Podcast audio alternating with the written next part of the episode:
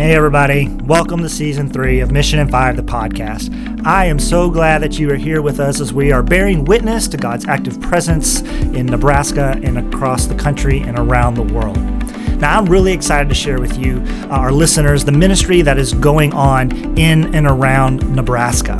The resurrected Jesus continues to be about the business of making all things new, and he's working through the local church in some really, really powerful ways. And so, this third season, it's going to be filled with faithful Jesus followers sharing how God is working in their communities and how these individual people are partnering with God's mission in their various contexts. We're going to meet pastors and chaplains. We're going to meet teachers and authors and lay leaders and business people and, and all sorts of stuff. And, and they're going to share their unique blessings and the challenges of the ministries that God has called them to in their local context.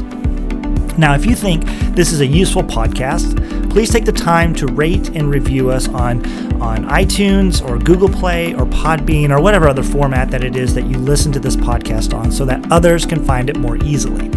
Also, be sure to share it on, on your various social media outlets so that uh, more people can know about the show and meet these amazing ministry practitioners as they partner with God and His mission around the world.